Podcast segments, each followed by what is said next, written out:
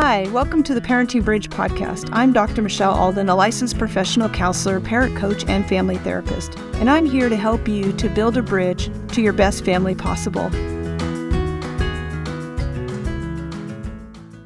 No matter what the struggles are or how old your child is, that you're going to need to develop and use some skills that will help your child to learn how to work through things like anger and frustration, anxiety, disappointment, embarrassment. And so every time I look up, you know, like what's happening with kids and and you know what experts are saying that we need to do, it always comes back to the same things that I tell you. So I know for those of you that listen to me a lot, it sounds like a broken record, but it's really true. These kids need structure. They need the warmth, but they also need structure. And they need the the structure that that so that they can know the roles and the predictability of family life. They need it more than ever as as our world is like turned upside down and then is like changed and is different and always seems like it's changing and people don't know like you know, I did a talk not that long ago on resiliency. You know, it's like how frightening that is when we don't know, you know, when we say like you never know what's going to happen for our kids like they're kind of living in a world like they never know what's going to happen each day and that i don't i don't think that's going to help them. They need the predictability of what happens at school. They need the predictability of what happens at home. Doesn't mean it has to be boring. It just means that there has to be routine and and there has to be somebody in charge. And having the schedule and having routine puts somebody in charge and that's that's one thing you know one reason why i think the schools like the sooner they can know what they're going to do and the expectations and have established like hey when this when when you have this behavior this is how we're going to handle it. So that it doesn't look like all the adults in their life are just throwing up their hands and saying i don't know what to do with you. That's a scary place for a kid. They need to know that you do know what to do and that you have a plan even if you know to the other adults you're like i don't know what to do you know? Even if you're calling your parent coach and you're like i don't know what to do help if that's fine. But for your kids, they need to see you as knowing what to do. The adults need to know what to do and how they're going to handle things. And that structure allows that room for them to grow. And it also, if you have good structure in place, it allows, you know, for kids to be able to say, like, I don't agree with this, or I'm having a hard time with this, or, you know, but when we don't have any structure, we don't have any foundation for those kind of discussions. It's just kids demanding things, it's kids taking over it's um, whatever. It's like if there's no laws and there's no consequences to breaking laws, then that's lawlessness. And so we want to make sure that we have kind of that predictability of like this is this is how we're going to handle this. Um, and you may need help for that, and that's okay. The research also shows that parenting it has to be intentional. Um, and it may seem strict by some standards today, you know, to have expectations. You know, everybody kind of wants to be like, oh, I don't want to put that pressure on my kids, right?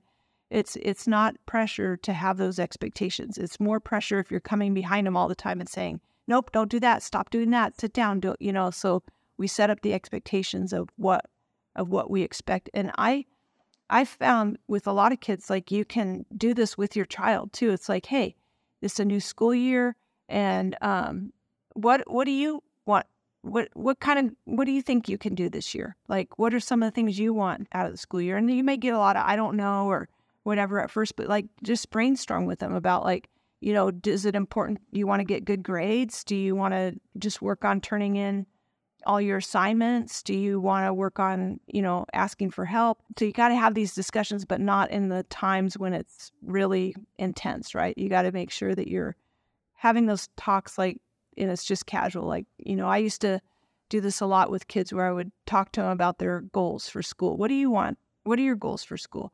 And some kids are like, I just want to pass, which is like getting C's and D's, you know, and it's like, oh, well, you know, what would it take for you to pass, you know? And well, I have to turn stuff in. Okay, well, what would happen if you turned in, you know, all of your assignments on time? You know, what if what if you didn't worry about grades, but you just worried about getting everything turned in? You know, and do you think that if you did that that you could maybe even get like C's and B's, you know?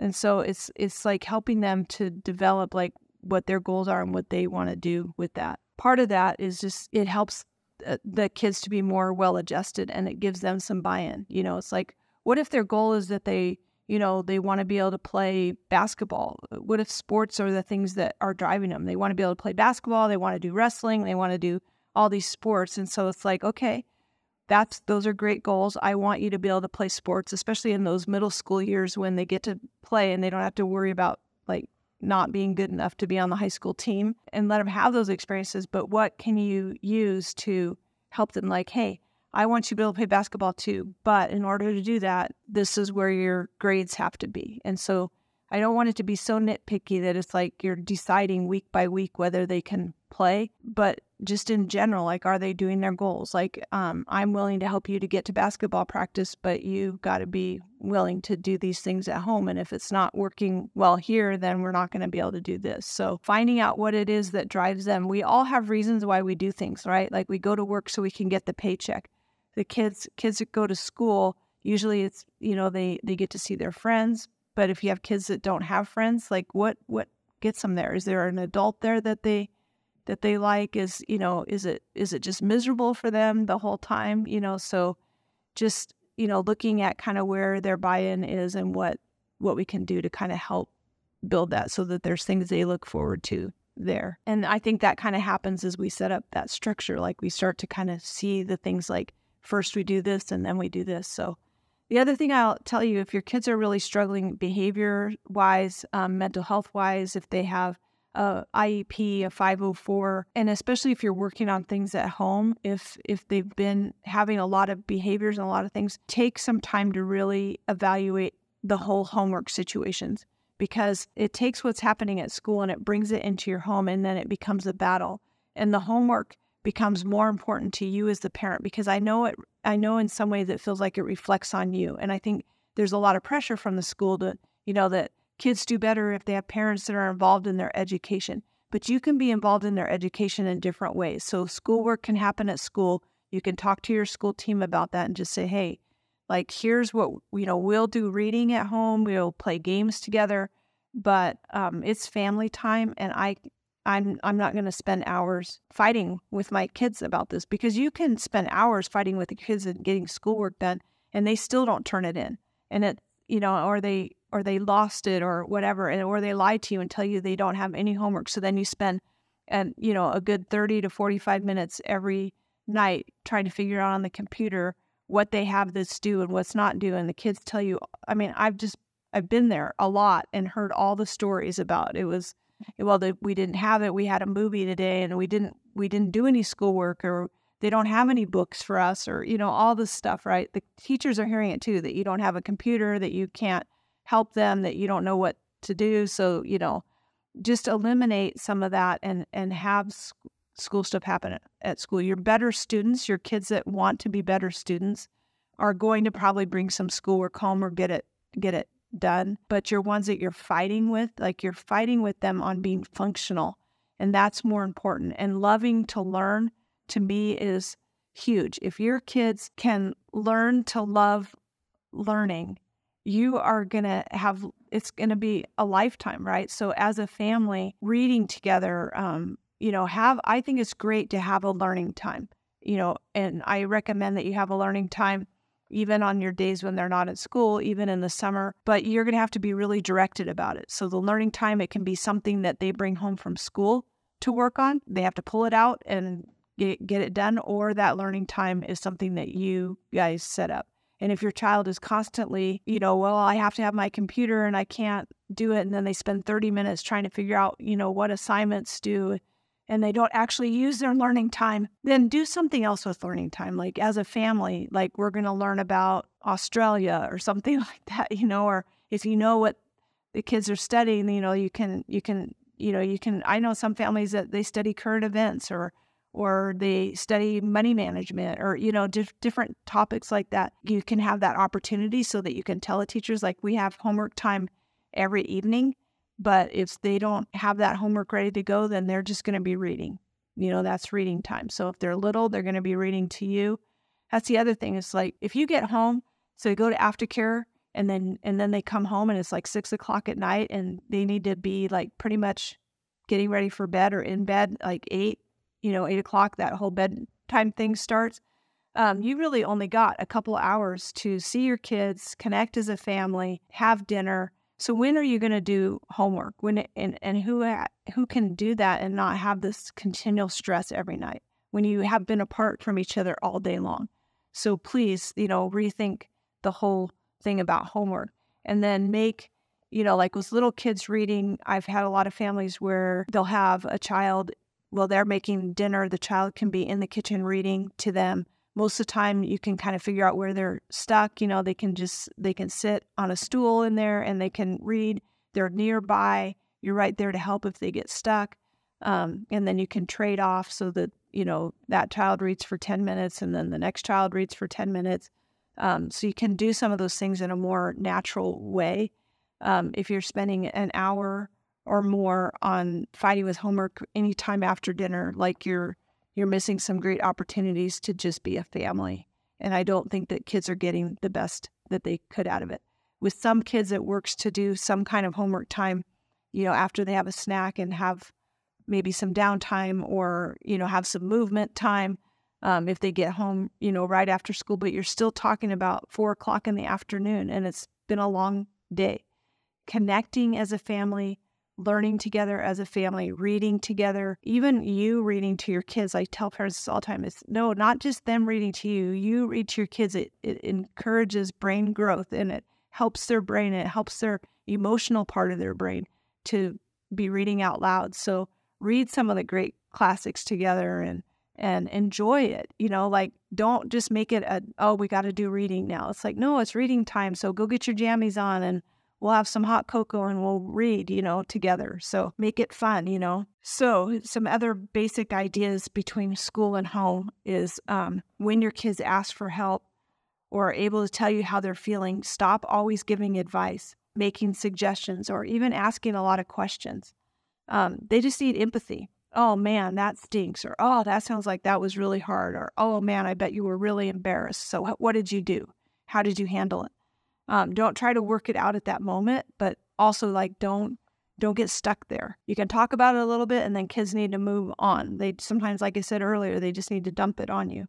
Kids can feel your empathy, but also can be cooperative and to move through it. It's like, hey, you know what? We can't fix that thing that happened right now, so let's let's go do this other thing, and then maybe later we'll come up with some ideas. So you can kind of tell when kids get like really stuck on something, right? Like they just they're you know, every day they're telling you, you know, about the mean kid or, or, you know, all the, this bad stuff that happened. And it's, and especially if it's all somebody else, like the mean teacher or the mean kid or, you know, the other kids did all this stuff. It's like, okay, so, you know, um, I can listen to one more thing that you have to say about that. And then why don't you tell me a couple of good things that happened today?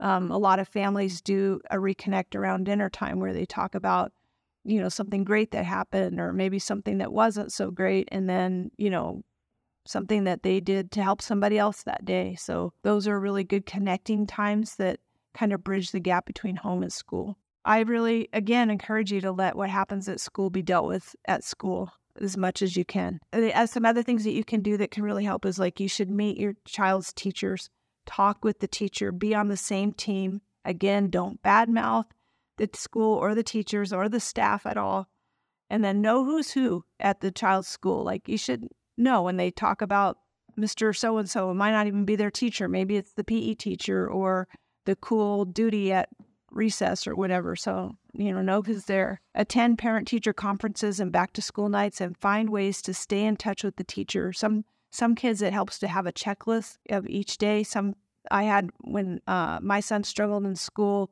in junior high especially i was able to like in the mornings i could say like hey we had a rough morning.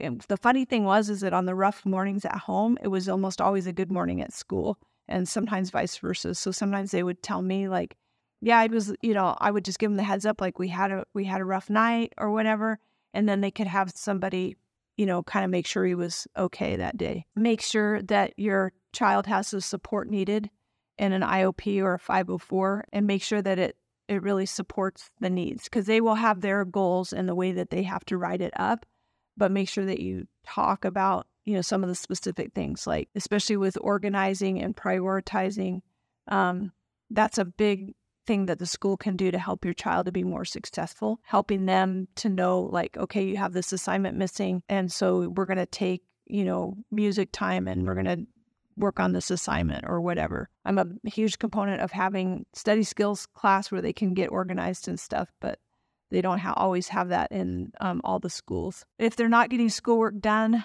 um, work with the school and helping the child at school to get their work done. And I don't like just taking recess away from them. Um, lunch detention is not always the best idea um, for getting compliance. So it may have to be figured out differently, you know, and be something else that can be done to kind of help keep them. It's not so much about always helping them get caught up. Sometimes kids that are really struggling need just that daily, like, this is what we're working on today. This is what I want you to do right now. They get lost in the instructions and the crowd. So learn what the school offers in terms of music, sports, after school programs. Like know know what your school has that can can help you as a parent. Volunteer if you can at the school, especially, but remember that if you're at odds with the school and the staff, that this is a struggle that your child's carrying, right? So if you're there and then you come home and you talk about like, oh, that that little Johnny, he was such a pain today and blah, blah, blah. It's like your kids are hearing all that. That's their classmate. They have to go to school with them and be around them. Just be careful. Ask questions about con- the concerns that you have at school. How can I help my child with this problem is a good question. You know, um, when this happened, what did the school do? What was the response? How did the teacher handle that? Is there anything that I can do to help you with that? What do you think needs to happen? How can I stop this child from bothering my child? What can we do as a team for this child? So ask all the questions you want to the other adults. Please don't ask all those to your kid. And then again, encourage reading and family time. Um, and and you know, if things get really really bad and rough, just encourage reading and family game time.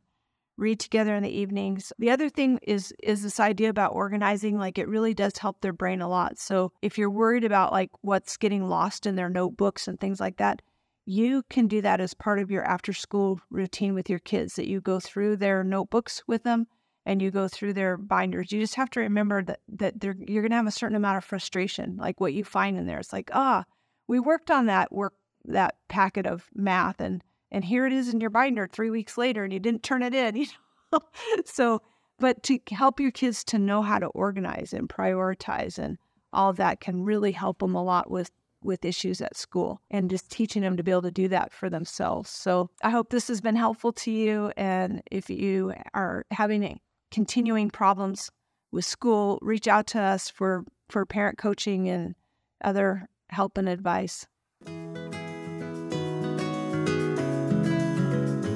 Thanks for listening to the Parenting Bridge. Do you want to learn more about building a bridge to better behaviors? Pick up a copy of Dr. Michelle Alden's new book, Parenting Emotionally Distressed Kids. Or, for more resources, you can click on the link for Healthy Foundations. If you would like to leave a comment or a question for Dr. Alden, there's a link in the notes. We'll see you next time, and remember, things can always get better.